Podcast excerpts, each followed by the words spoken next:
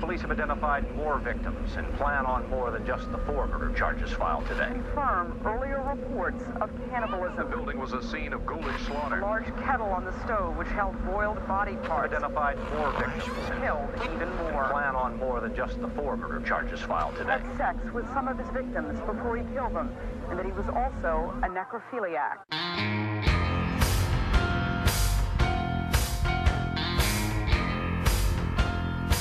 You are now listening to Grinding True Crimes with your hosts, Maddie Matt, Todd Fox, and Gabby Gab. Hey, hey, hey, welcome into another episode of the Grinding True Crime Podcast with your host, Maddie Matt, along with our narrator for today, Todd Fox. and the other host of the show. Gabby. And we are back here live. I know it's been a long time since we put out a latest episode. Sorry for the inconvenience, and we appreciate your patience.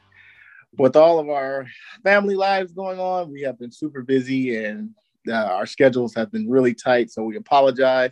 But we're here to give you a brand new episode. But before we do all that, we want to let you guys know where you can find us. You can find us on Instagram and Facebook. Type in the Grinding True Crimes, and there you can follow our page. Leave us a comment. We'll comment back. We appreciate the fan uh, interactions. Also, if you want to just listen to us, you can listen to us through Podbean, Spotify, Anchor, iTunes, and Pandora. And for those faithful listeners outside of the country, we know who you are. Uh, you can continue listening to us on Podchaser, Radio Public, Breaker, and Pocket Cast. And for those who want to purchase some merchandise on the courtesy of the Grinding True Crime, you can go to redbubble.com, type in the word Todd Fox 80. That's T O D D F O X 80. And there you can buy some merchandise courtesy of Grinding True Crime. And there's one more thing, Todd. What else? I think you could. Oh, leave a five star rating for us uh, wherever you find our page or wherever you enjoy podcasts. It really helps us move up the uh, rankings. Thank you, sir. I'll let you do that because I'll be forgetting something. I, I almost forgot myself, man. I mean, because with everything going on, we could do a drama episode about all the stuff going on in our families right now, especially mine. man, oh man. Jeez. Yeah, it could be definitely a, a sitcom, but um, that's another story for another day. Yes. Let's get into a, a true crime that's happened in the past outside of our family. So, uh, Todd, what's your story for today? yeah, a true crime. Few people caught that one, I think. But uh, A few did. yeah, yeah. Uh, we're gonna talk about a very famous serial killer. Um, Uh-oh. and and this one is actually surprise, surprise, not in California. I know I've picked a lot of California cases, but Okay. this this one's gonna come from the Windy City in Chicago. Um, Chi Town. Wait, Chi-town. South Side or North Side? uh, this is South Side, Of course. Chiraq. Chiraq. Yeah, uh, this this guy is pretty damn famous. Uh, he's inspired a bunch of movies. Um, Okay. you know, um, have you heard of the Killer Clown? I have actually. I, I don't know the story, but I have heard of it. Yeah, this is what he's uh, you know, because he's been in famous paintings. People have painted him. He's he's done paintings himself from prison. Hmm. Wow. Um, yeah, and um, his stuff is sold for a lot of money. And uh, part of his persona was being a clown in the neighborhood. And I'll Hmm. get I'll get to that. and it's none other than the one, the only, unfortunately, John Wayne Gacy. Okay. John lot of- Wayne John Wayne Casey. Casey. Gacy, G A C Y. Yeah. Mhm. Okay. Yeah, this guy was born on March 17th, 1942, in Chicago, Illinois. His uh, father was uh, a veteran from World War One. Interesting. Um, yeah, he was a machinist working in downtown Chicago while his mother stayed home to take care of him and his two sisters. Uh, okay. his father never really took care of him or the family um, in you know the a loving way. He provided for them, but he had severe again back in World War II times, World War uh, World War One times, um, all the way up until basically we've even talked about times or stories that involved guys coming back from Vietnam. Uh, Hmm. their, their mental health was never really taken into question. It's like here, take a pill, whatever, get over it. You know. Um, this the good general, old days, huh? oh yeah, the good old days. Yeah, just drink this tonic or whatever. So Um, he had PTSD. He sure did. The father had PTSD. And, um, and if you think about it, a lot of people think of World War II as the bloodiest world war of all time. It Mhm. actually was uh, World War One. Um, if Really? you if you watched any of those movies, they would hunker down, build trenches, and then all of a sudden someone would say charge. They'd all run into machine gun fire, and they would be mowed down like nothing. So the loss of life was tremendous, more than World War II. Even though everyone thinks of the Holocaust, they think of Mhm. all the you know the, the different countries fighting at the same time. There was ac- it was actually more bloodshed and more loss of life in World War One. Just imagine you standing in a bunker, and the next thing you know, boom, you, your your life is gone just like that, Yeah, exactly. or in the trenches, like you said. Yeah, I mean, and then there back then too, there was uh there was no rules to war. Basically, uh, it was all Mhm. honor system. I mean, they used mustard gas. People, you know, all kinds of stuff. We could we could spend a whole podcast on that. Sure could. Yeah, exactly. So he would um he would often come home from work at the machine shop and go straight to the basement and start drinking. Um, the father. the father, yeah. Um, the family dreaded this fact because when he would return from the basement, he would return with a game that the family would just, out of frustration and and, and fear, would, would, would basically wonder which one is he going to take his anger out on. And it was either his two sisters, his mom, but for the most part, he took out his rage on John Jr., which is John Wayne Gacy. Mm. Um, Senior would play cruel uh, games with him with a belt, smack him in the head um, more than more than his sisters. Uh, he would uh, make fun of him uh, because John was a little short, uh, little short kid, portly, little fat, you know. Um, He basically would uh, would would lock him in a closet, not let him out for for uh, periods of time, and this was not helping him grow either because he did have a bit of a heart condition too. So when he did get a chance to go outside and play, he couldn't play very long. He had shortness of breath, everything else like that. Yeah.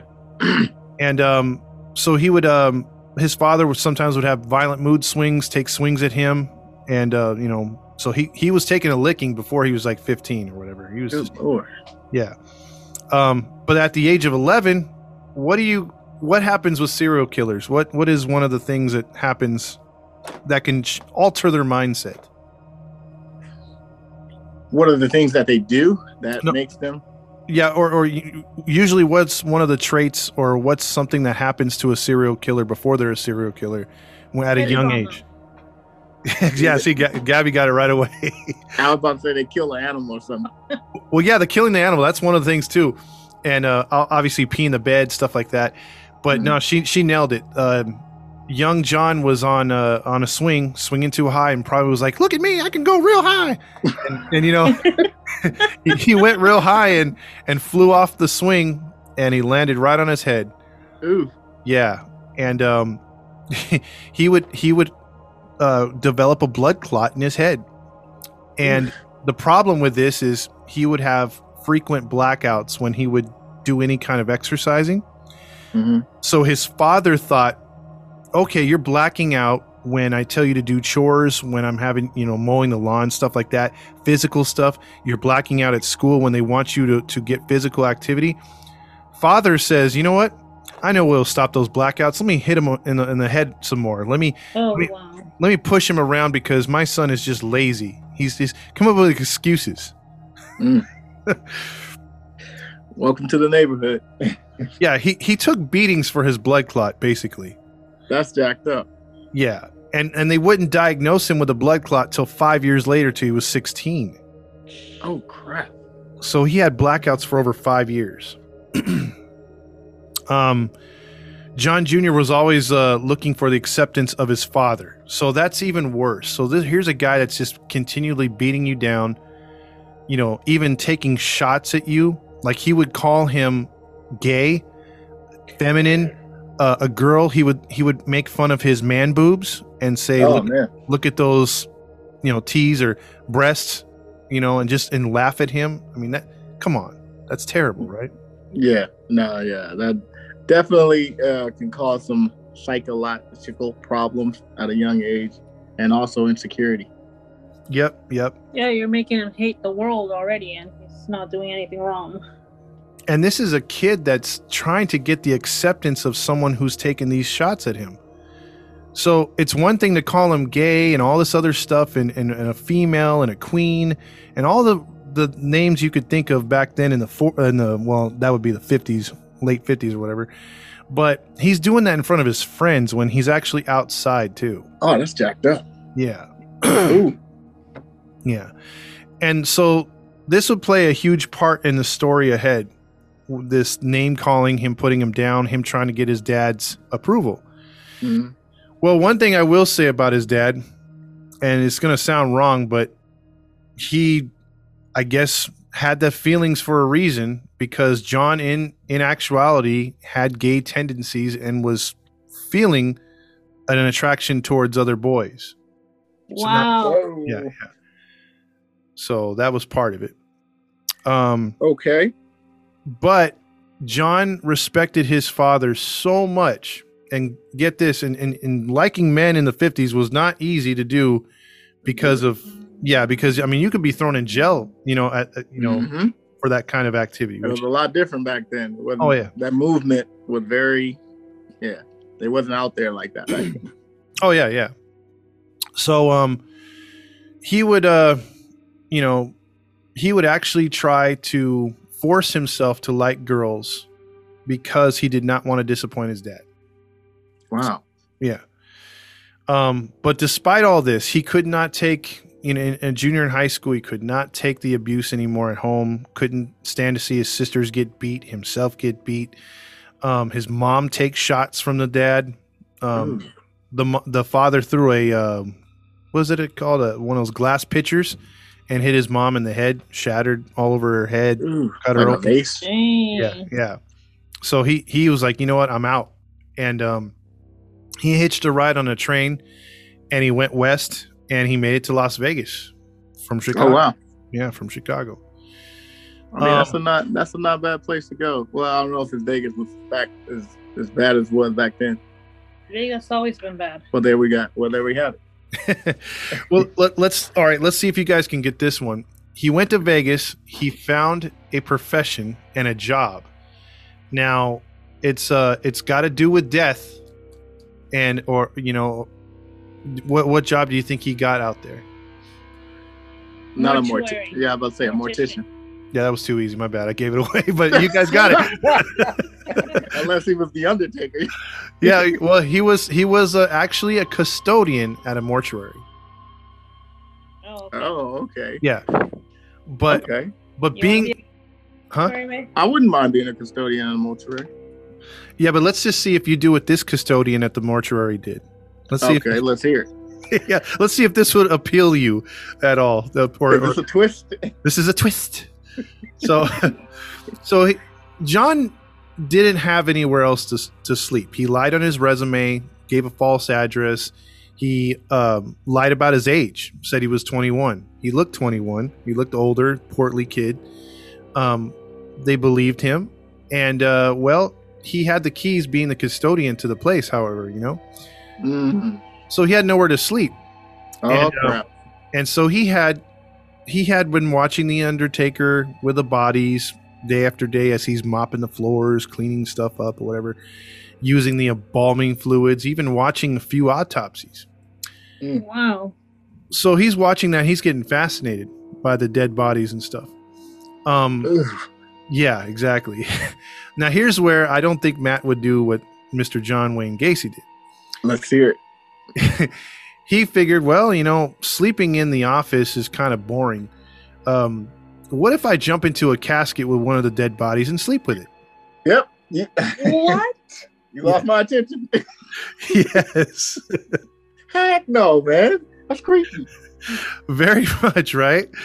Um, this morbid curiosity that he uh, wound up getting the courage to do, jumping in these caskets and sleeping with a dead body, would really fuel this fire later on. It really would. What? Yeah. Um, but despite this, he gets he gets uh, acquainted with the Vegas area, goes back to high school over there, finishes up his high schooling, and he a year later comes back to Chicago with help from his his father. Uh, he gets enrolled in Northwest Community College, and he Okay. gets he gets a business degree.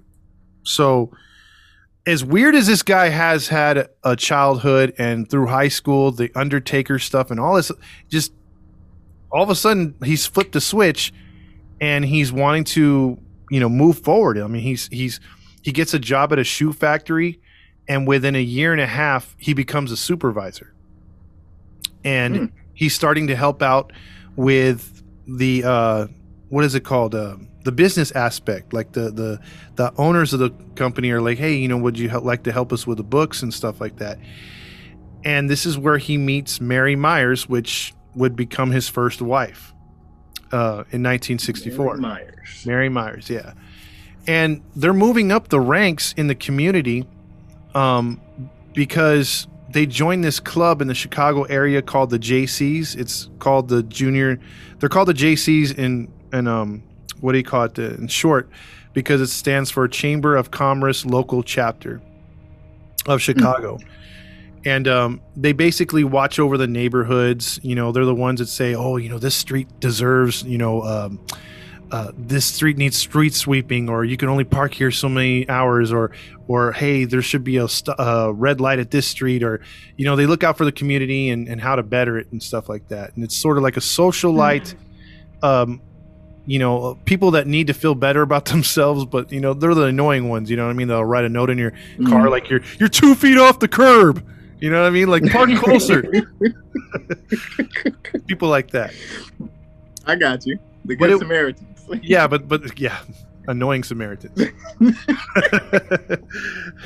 but uh, it's it's in this part of the JCs that's in a chapter of Springfield, Illinois. Um, so you know, uh, John liked to drink a lot, and there was a lot of members that liked to drink a lot as well. And Mhm. uh, here's another twist. Okay, now Uh oh. we know that he's married to Mary Myers at this time, and you know he's moved up the ranks. He's you know he, like I said, he's a supervisor slash working with a business in the shoe factory. He he now here's where something just it it. It, it flips a switch on him. Remember, he's he seems to just flip a switch. Like he can go good, he can he can focus on something, and right now he's focused on just being the best husband he can be, working with these socialites, moving up in the Chicago ranks. This flipped another switch. Can you guys can you guys guess what uh, someone asked him at one of these uh, parties? Somebody asked him, "Is he gay?" Gabby? I'm gonna say nobody asked him directly. I'm gonna say some guy hit on him and asked him for sex, probably. Bingo! you guys are both Wait, in the who was same, right? you guys are both in the same park, but she she was more right. She was more right. Uh, the guy didn't really ask him if he was gay, but but he might as well have. But he just he asked him to uh, perform oral sex on him, just randomly well, as they were there drunk. we have it. And John did, and he seemed to like it. And he said later on, it awoken a beast in him, as far as his feelings Huh. towards men. Okay. So, so Wow. Yeah, yeah, exactly. So because of who he was in the community, and because of his father, and because of the narrative back in the day about being openly gay or even being gay or going to bathhouses, John was living a lie to himself, and he was having a hard time dealing with his sexuality. Um, Because he's So- married with a Yeah. woman by now, right? Exactly. Yeah. So blocking out his inner feelings this entire time, um, with with a sexual experience with that guy, um, he would he would actually begin to um, uh, what is it? He, would experience instead of having these normal uh, gay experiences would turn out to uh, he he wanted to he would have these dreams of having gay experiences, but bondage like it, it wouldn't just be a normal like relationship. That that one act gave him thoughts of doing you know having pain inflicted on him, having control and Nope. and, and and inflicting pain on other people. BDMS. Yes, yes, very much so. Um, so in 1965, here's another twist. Um, Uh-oh. the father-in-law you know, Mary's father owned a chain of Kentucky Fried Chickens, and he he Okay. wa- he knew You that. got my attention. oh, jeez. I didn't say that. You did. you got a black man's attention now. Oh, jeez. Ah. See, where do I go from here? Uh, so, so John had had all that experience with business and and doing good sales with uh, the um, shoe factory. So his father-in-law said, "Hey, you know what? I need someone to help run these these uh, KFCs." And and John's like, "Hey, it's in the Chicago area. I can just go from one place to another." And um, he's like, "Sure." He he took the job, and so he got a big pay raise. And then his wife gave uh, birth to their first daughter. He'd have two. Uh, in Oh actuality, wow. um, he he was a different kind of father though. As they grew up, he never ra- raised a hand on them because of what his father did. He did not want to unleash something else in him and get abusive with his uh, his his daughter. So that was the only good trait Mm. he had right there. Well, that's good. That's good. Yeah. Um, but then another twist in the story. We have multiple twists. Here we go. Another Um, twist. Yeah. This man would begin to live a double life, though, being John Jr., John Wayne Gacy. Um, the JCs had a dark secret. Now, they were your your typical American family, supposedly by day, and at night when they'd have these parties, these parties would turn into wild wife swapping parties. Um, if they had new recruits, it would turn into like, hey, you know what? Let's have an orgy. So it was like we're we're Christians Wow. by day, and we're we're uh, what is it called? A Sodom and Gomorrah at night. You know. so Wait, so his wife was a part of that too? yes, yes, Oh, What? wow. Yeah. They they were they were uh, they were even Wait, brought. was this the era, was this the sixties? This was late '60s or uh, c- coming into the early '70s. Yes, yes. Wasn't that the hippies area? Oh yeah, yeah. Lo- you know, love was free back then. Remember, you could just Free love. You could you could bang with no consequence, and then all of a sudden you, you have uh, the clap, or you have all these uh you have gonorrhea, and then you're like, how did I get that? Well, maybe I was I should have slept with 15 people that one night. You know? Maybe All the sixties and seventies. exactly. I mean, come on. If you if you've seen any of those videos of freaking uh, what was that called the um the Summer of Love tour? What was that one? The uh, Woodstock. I mean, people, yeah, yeah, people were having people were having muddy sex. That is just Man, dude. Yeah. All that. that is so disgusting. Hey, eh, that's another story for another. yeah, yeah. we could we could what's it called? Uh branch off so many different ways if we want to. Um so there, so they there were having orgies.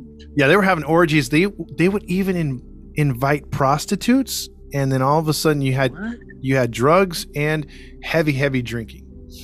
So, Wow. and John began to become Wow. the ringleader of these parties. So, Oh wow. so at night he was So You know- okay, okay. So so inside he's gay, right? mhm However, he's still with a woman, and he's also performing sex with women. And I'm quite sure at those parties he was performing gay stuff too. I'm quite sure. So Yeah. it sounds like he's bi. yeah, at this point he's Or bi. he- He's bi because he's okay.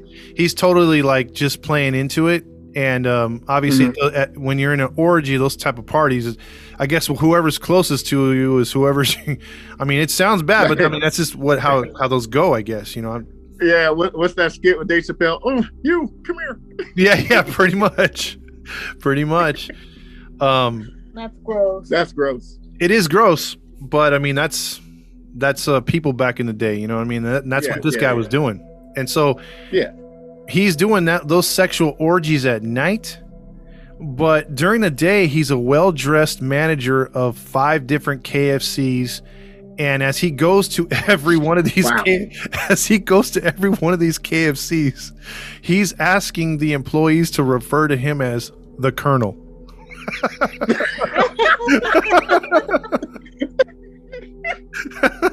All I could think was Peter Griffin. The Colonel. yeah the colonel I, so couldn't, I couldn't be no manager at no KFC, man. I, there would be no chicken left. I tell you, yeah, you'd be like, "Hey, I gotta test this before we send this out." I gotta test it, man. We gotta test it. I want a breast and a thigh. Pause. Oh my gosh. Are we talking about the party or are we talking about the food here, Casey? We talk about the chicken. okay, just making sure. Making sure. Oh man. So he was well dressed and was referred to as the Colonel. Mm-hmm. Every time you stepped into KFC, they could not call him John, could not call him Mr. Gacy. It's the Colonel. Sir John Sir John. of Middleton. Colonel John. Colonel John. and this is not even the South either. This is this is Chicago. So This is the Chi-Town. Okay. Exactly, exactly. so, in 1967, he would run in. He would have his first run-in with the law. Um, Okay. He lured a fellow member of the JC Sons into the basement at one of the club's hangout. Now, this wasn't one of the club's usual crazy sex thing. It was like a family get together, but Mhm. it's like in one of those big club. Um, like uh, buildings where they have recreational, like a recreational hall, and it had a it had a basement. And he lured one of the, the teenagers in there, and he said, "Hey, man, you know, let's let's have some drinks. I'll let you drink. You know, your father's cool. Me and him are cool. You know, I'll, I'll give you some drinks." So he gets the kid a little liquored up, and then um, he forced the boy to to uh, perform oral sex. And uh, afterwards, he Hmm. threatened him with beatings or telling everybody what he did to out the kid. And um, the kid vowed to stay quiet. but then other members' sons were being violated the same way with promise of alcohol and partying Mm. and smoking weed. And Gacy would for, uh, would force them to have sex with him or perform sexual acts on other boys. So, Whoa. yeah, So he was living out his fantasy with with the little boys. yeah, with and with teenagers, he di- he didn't like them. well, Uh, he, well, yeah, not little boys, but teenagers. yeah, he didn't like them any younger than I think thirteen or so. Like he, like he liked him over the age of thirteen towards seventeen. He didn't like him over eighteen. That's still disgusting. That's still. It's very, it's yeah, very disgusting. grown. Yeah, it's very disgusting. I'm just saying that Yeah. that was his age range, you know. Um, so again, he threatened these kids, and you know, not to speak up to their parents, and he actually got away with it for a couple months. Um, but that first 15 year old would wind up telling his parents, and they would report John, and he was placed under arrest, and um, he got out on bail uh, to uh, face the kid in court. Uh, two weeks later, the case would be finalized, and John will be found guilty of sexual assault and rape of a minor. And he was sentenced to 10 years in prison in 1968. Wow. Yeah. So, um, Sexual assault and rape. yes, Wow. beca- because he forced, even though he didn't rape him Mhm. like anally, he still forced him to have oral sex with him. So they, they, they actually threw the book at him back then. You know, that's pretty, pretty big. Yeah, back then that's pretty steep. Yep. Yep. So because of this, I'm gonna guess he didn't serve his entire time. you're already ahead of the schedule, but yes, you're you are right. Because because easily we could say right there, hey, you know what, story over, right? You know, like mm-hmm. he got his justice, and uh, he'll learn from his mistakes and never do it again.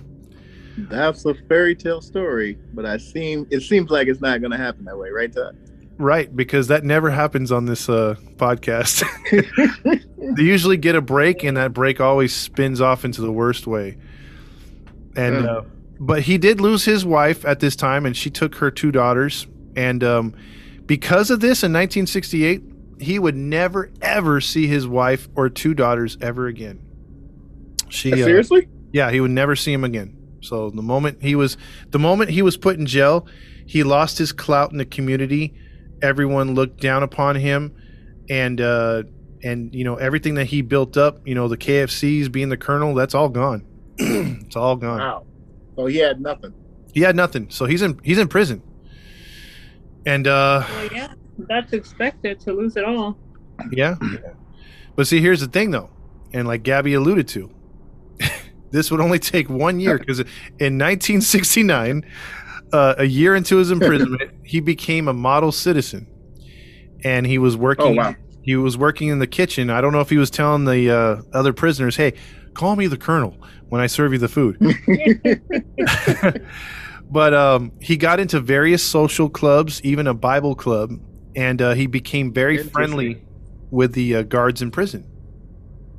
Interesting. So, yeah, so he used his good social skills while being incarcerated. And um, here's another twist in the story. So remember his father Okay. and everything. Mhm. Um, in 1970, his father passed away of a heart attack, and um, so he he lived a pretty long life, you know. And um, he figured that he didn't die of a heart attack, but he died of the shame of his son being possibly gay and in prison for what he was in prison for. Mm. So John did not take this very lightly. He was he sobbed and sobbed for a long time, and um, after a tough time, he continued to press on though with the parole, you know, trying to get paroled.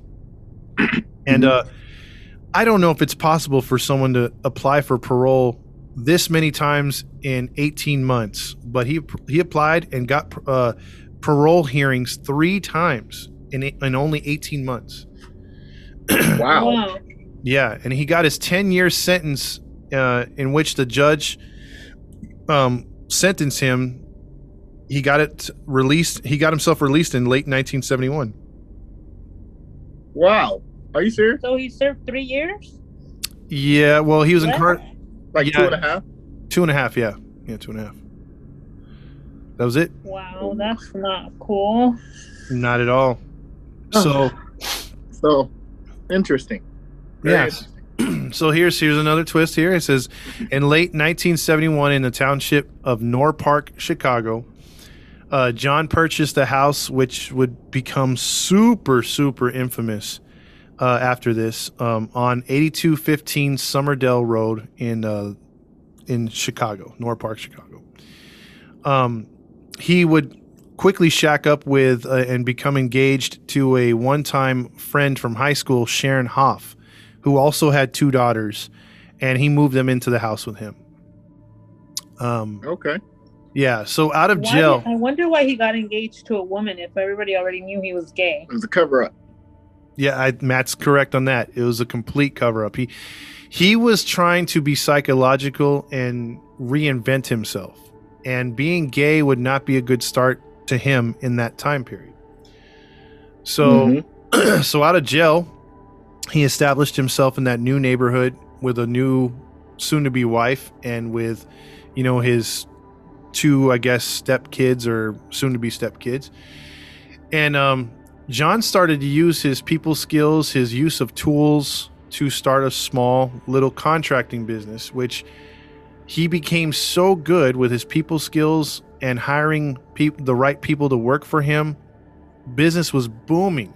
Like he couldn't. He, I mean, he went from making birdhouses to, to uh, you know, doing brick uh, brick uh, walls, iron fences, uh, room, ex- you know, remodeling houses, uh, room extensions, whatever, right? The the, the point is he was making good money, he was playing by the rules, and his reputation went through the roof. Um, I So- wonder how he started so good coming out of prison. Like, what do you have? That's what I'm saying. He has nothing. How do you So buy a house and all that? I mean, maybe he had good pay from the KFC stuff. I mean, I don't know. I mean, it doesn't really specify how he was able to turn it around that fast. But he yeah, obviously maybe his father. I don't know if he got anything from his father, to be honest with you, because his, his father was just like a general laborer in in a, in a Mm. freaking you know uh, sh- you know factory. So, um, I I don't know. I, I couldn't find nothing on how he was able to just turn. What it around. ethnicity is he, Todd? He is white, so maybe he used a lot of charges on that white privilege card. I don't know. He's like, sir, your white privilege card is up to the limit. And said, "My money is good." You are right, sir. Here's a thousand dollars. Hey man, I don't know. This house is mine. Yes, sir, it's yours. It's yours. Throw, let me check the, your skin tone. Oh, okay, you're approved.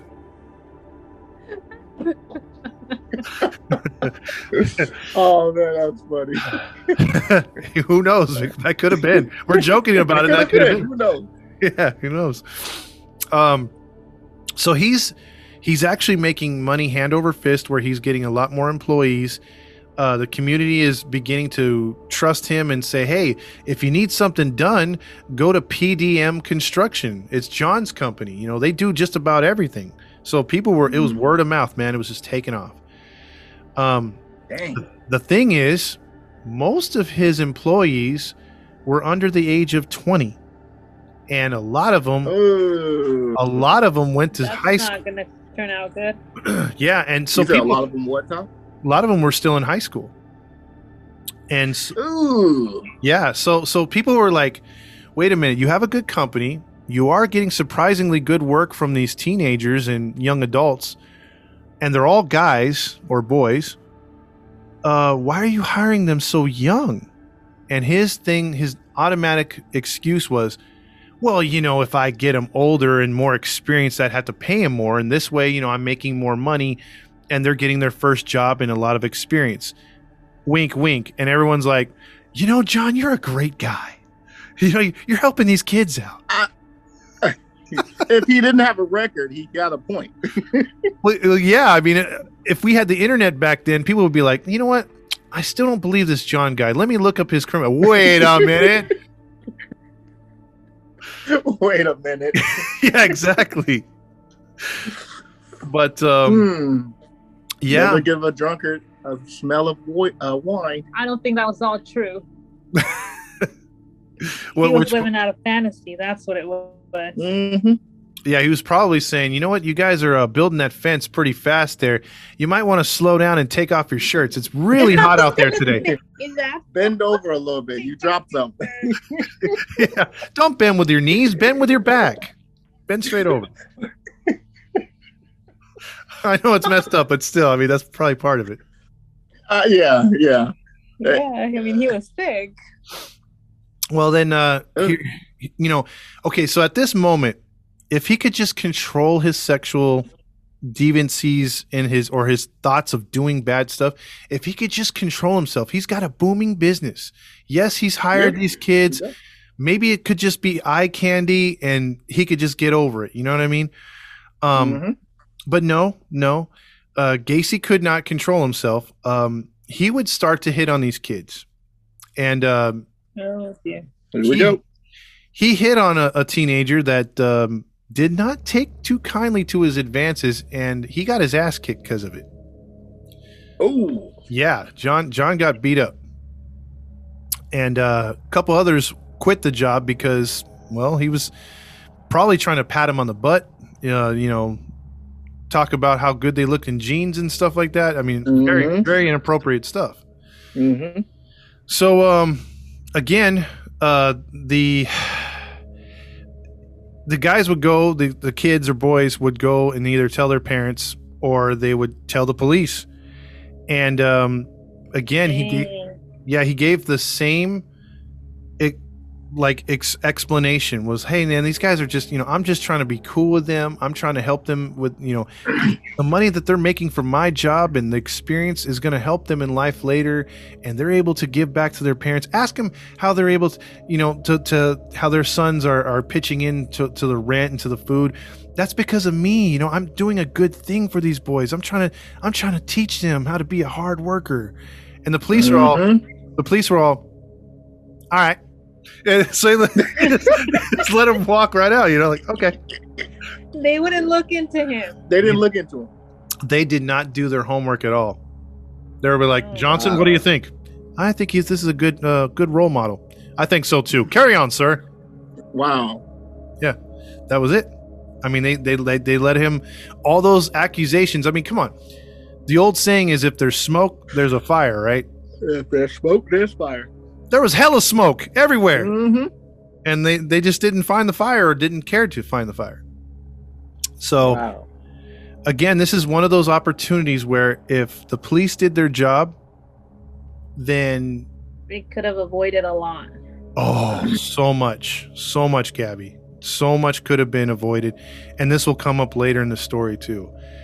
Hmm. Um, so, and because of this monster not being stopped, we have a date to talk about. Uh-oh. Uh-oh. And you know what that means on this show? When there's a date, There's what Boom. exactly. Someone dies. And we're not Uh, talking about romantic dates. Yes, yes. Um, it's January 2nd, to be exact, 1972. This would Uh. start a flood of things to, to come. Um, a young boy by the name of uh, Timothy McCoy was 16 years old. Um, he had just missed his transfer from the Greyhound station, and the next bus would not arrive for 10 hours to take him out of Chicago. Ooh. Yeah. So this is a, a humid, or this is a cold night in January in Chicago, and this kid's got basically, he's got the options of sleeping on a bench in a cold Greyhound station, waiting ten more hours for another bus to come, or John Wayne Gacy, who just happened to be pulling through the Greyhound parking lot looking for a, a male prostitute, happened to sh- see the young boy on the bench. And uh, he came over there and said, Hey, uh, what's going on? And uh, young Timothy told him his situation. And uh, he's John's like, Hey, you know what? I got an idea. Instead of just staying right here, he goes, uh, I'm, I'm going to be up all night, you know, you know, in, in the evening time. How about uh, we go? I'll, I'll get you something to eat. You know, I was once in your shoes. Uh, I'll, I'll take you out to, to get a bite, show you the town. You ever seen downtown Chicago? And the boy's like, uh, no, not really. I'm just passing through. He's like, come on, there's a lot of cool Mhm. places to see. Let's go. So, do you think John stays true to his word? Of course not. Of course not. He shows them something else.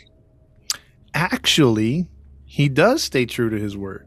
Get out. Follow me on this one. Follow me on this one. So, he shows them the downtown area. He shows Mhm. them the hot spots of Chicago. He even drives through, you know, where I think I think they said Wrigley Field or something like that.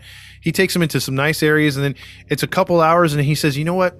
Um, if you want to come by my house uh, and just take a nap before we, uh, I could take you in the morning to the Greyhound station. You will be right on time. Everything will be okay." And the boy agrees because he's like, "Hey, man, this guy's gotten me dinner. Um, we've hung out. I've seen a lot of cool spots. Um, yeah, why not? You know, he doesn't live too far from the Greyhound station. Why not? Mm. The problem is John's girlfriend or soon to be wife and two daughters are out of town. So John's got the house to himself. Mm. And here is the story. Now, we don't know, and the, and the, police still to this day have no idea what transpired other than this is what John's account is because obviously young Timothy loses his life. But Okay. here's what John claims happened. John's account goes like this. He was sleeping in his bed and on and then it was January 3rd the next morning. John wakes up startled because Timothy's standing over him with a knife. And John got up, tackled Timothy to the ground. The two began to struggle back and forth, where he grabbed the knife and started stabbing the kid in the chest multiple times, killing him. Mm. John then said he went to the kitchen to clean up, only to see the table set for two and breakfast on the table with coffee. So John realized, oh my God, he was making breakfast for me and him to say thank you. And he just happened to have the knife in his hands, and he thought because of the lighting in the room or what have you, that he was trying to attack him. So John said he felt quote unquote bad. So wow. yeah, yeah. So so what does someone do in an accident like this? What do you think John did realizing now that this kid just wanted to make breakfast in thanks to him? But he killed him. If if it was genuinely an accident and he felt that way, I would have called the police and told them the story of what happened. Okay. Uh, yeah, I agree. Okay. Well, John What Matt said. Oh, you know what? You know what? I love it. I love it. so So what Just a happened? little insider. Just yeah, a little inside joke. If you've been following the last few episodes, I think we've been doing one of those every We, we ain't got episode. to do all oh, okay, but we're not laughing at what happened. We're laughing at an inside joke. So Don't Just don't don't kill us in the comments no. because some of some of you Yeah. guys get way too sensitive. Yeah. Um. So what happens is John decides, you know what, what Gabby said, Matt said would be the thing to do, but I'm not going to do that.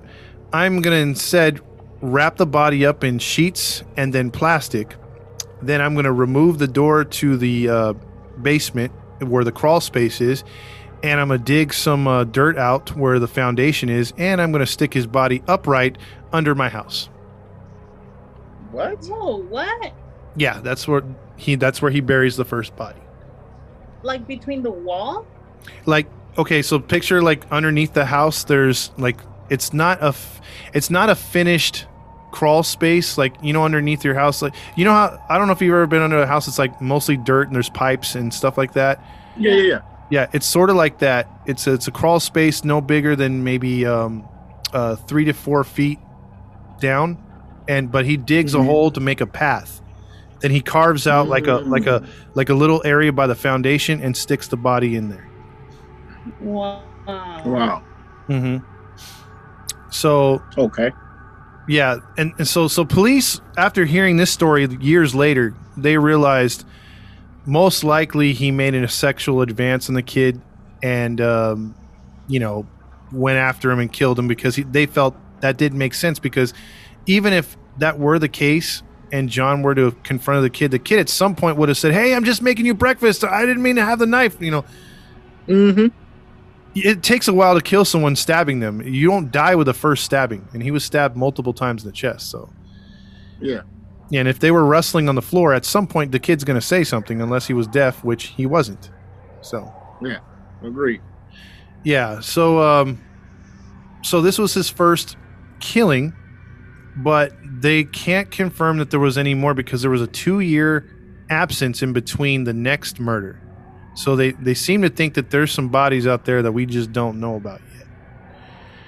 Um, but his company began. His company just continued to grow, and he was working 16 hours a day. Um, he wasn't seeing his wife, and you know, at this time, he was like, "Screw it! You know what? I'm done with her." He openly told her, "I don't want to sleep in the same bed as you. I'm not attracted to you." You know, um, he basically told her everything uh, without saying he's gay until she found uh, magazines uh, that were por- porn- pornographic and they were showing gay gay scenes and stuff like that to where she's like oh I, see. I see how it is and um, she even would see teenagers going into their garage and them shutting the garage door and uh, so so mary was like you know what i'm out so she dipped and she filed She for left? yeah, she filed for uh filed for divorce because I guess they had just got married too. They finally had just gotten married within those two years, and uh, she Hmm. filed for divorce, took her kids, and uh, you know he was he wasn't uh, attracted to her no, no more. So in 1975, also on the weekends, he had an obsession, and he came up with a persona of clowns. He wanted to entertain children in the community. And he came up with What? Yeah, he came up and created a clown persona and costume called Pogo the Clown. And Wow. if you look at the pictures of John Wayne Gacy as the clown, take a look at his makeup and compare that to a normal clown. And mm-hmm. he and he did his makeup especially around his eyes and around his cheekbones and face in more of a a clown type look that you would see from an evil clown posse part of the the Joker's type crew in Batman. Like it wasn't a, a, your normal like kid type clown, bright face. He did a very sinister looking clown, but he was still parading around like he was this innocent big guy clown for the kids. Very Interesting. yeah. I'll, I'll, I'll post that on Facebook. I was about to gotta- say, I, I got to look at that one. yeah, yeah. And he began to get jobs on the weekends as Pogo, doing birthday parties, kid parties, all kinds of stuff. Wow. So he was a full on clown. Yeah, he was. Yeah. So he so he's working during the week for the, his construction company, which is still rolling. But when the weekends came, he was Pogo, not not Bozo. not Bozo. He was Pogo. Pogo the clown. Yeah. Oh, Mm-hmm. And um, Wow.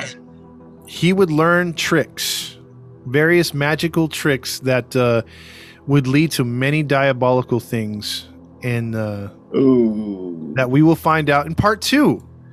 Of, oh! part two of uh, John Wayne Gacy because this is the setup, man. I'm gonna I'm lobbing it up there and then I'm gonna dunk it next week. Dang. Yeah, Okay. I didn't. I didn't think it was gonna be a part two. I was gonna ask you earlier if it was it part two, but you pretty much answered that for me. Yeah. This one this one has got quite a few uh, details we got to get into and murders for Ooh. yeah. It's not gonna be an easy one to listen to next week. oh no. Well, there you guys have it. There's your warning. So if you guys want to listen into next week, you have been warned. Because I forgot to uh, say it in the introduction. Oh, that's right. But, uh, listeners' discretion is advised, and definitely for next week as well. Yeah, yeah. This one this one's gonna go deep, man. yeah. because he was not he was not easy on his victims. Dang. Dang. Well, we better be prepared mentally. Although you really never can be, but we'll try. Yeah, that's true. That's true. We've had some bad ones, and this is this is one of the uh, he's one of the worst in uh, American history as far as serial killers. So Eesh. Wow. Well, thank you, Todd, for breaking that down. And now that is the end of this episode, part one of uh, Mr. John K- Gacy. And uh, we thank you guys for listening. Thank you, Todd. you're welcome. All right, and for those who were uh, who are still here, uh, we want to let you guys know. Follow us on Instagram. Type in the Grinding True Crime. You can also type in that in on Facebook and follow us. And if you want to listen to us, you can listen to us on Podbean, Spotify, Anchor, iTunes, and Pandora. And for those faithful listeners out of the country, you can listen to us on Podchaser, Radio Public, Breaker, and Pocket Cast. And then as well, if you want to buy some merchandise, go to redbubble.com, type in Todd Fox 80 and, and, uh, support this show. And give us a five star rating as well when you guys listen in to us. So that's the end. We will be back next week for part two. Uh, signing off, this is your uh, host of the show, Maddie Matt, along with the narrator for today Todd Fox. and the other host of the show. Gabby, And we are signing off. toodles. Peace. Y'all come back now, you hear? We got that peach cobbler.